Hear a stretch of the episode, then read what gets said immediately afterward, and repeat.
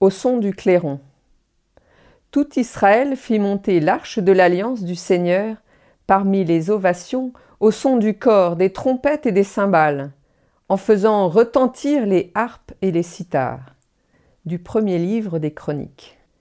Au matin de Pâques, le soleil se lève à peine sur les hauteurs de la ville.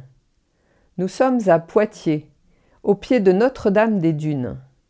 Nous, c'est un petit groupe de chrétiens réunis à l'aube pour fêter ensemble, catholiques et protestants, la résurrection de notre Seigneur Jésus-Christ. Aujourd'hui, notre cri est joyeux et fraternel. Christ est ressuscité, il est vraiment ressuscité. Certains me le disent même en grec, Christos anesti. Je leur réponds, il est vraiment ressuscité et même en latin, Christus resurrexit, resurrexit vere.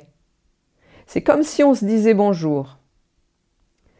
Clin d'œil du ciel, le clairon de la caserne voisine se met à retentir pour saluer la montée du drapeau. À l'unisson, les instruments de musique prennent le relais pour soutenir la bonne nouvelle de la résurrection et accompagner notre prière. Quelques heures plus tard, nous reprendrons ce chant. Criez de joie, Christ est ressuscité. Il est vivant comme il l'avait promis. Alléluia. Christ est ressuscité, il nous ouvre la vie. Là, ce n'étaient pas des cris pour revendiquer notre foi, mais notre expression joyeuse de la résurrection.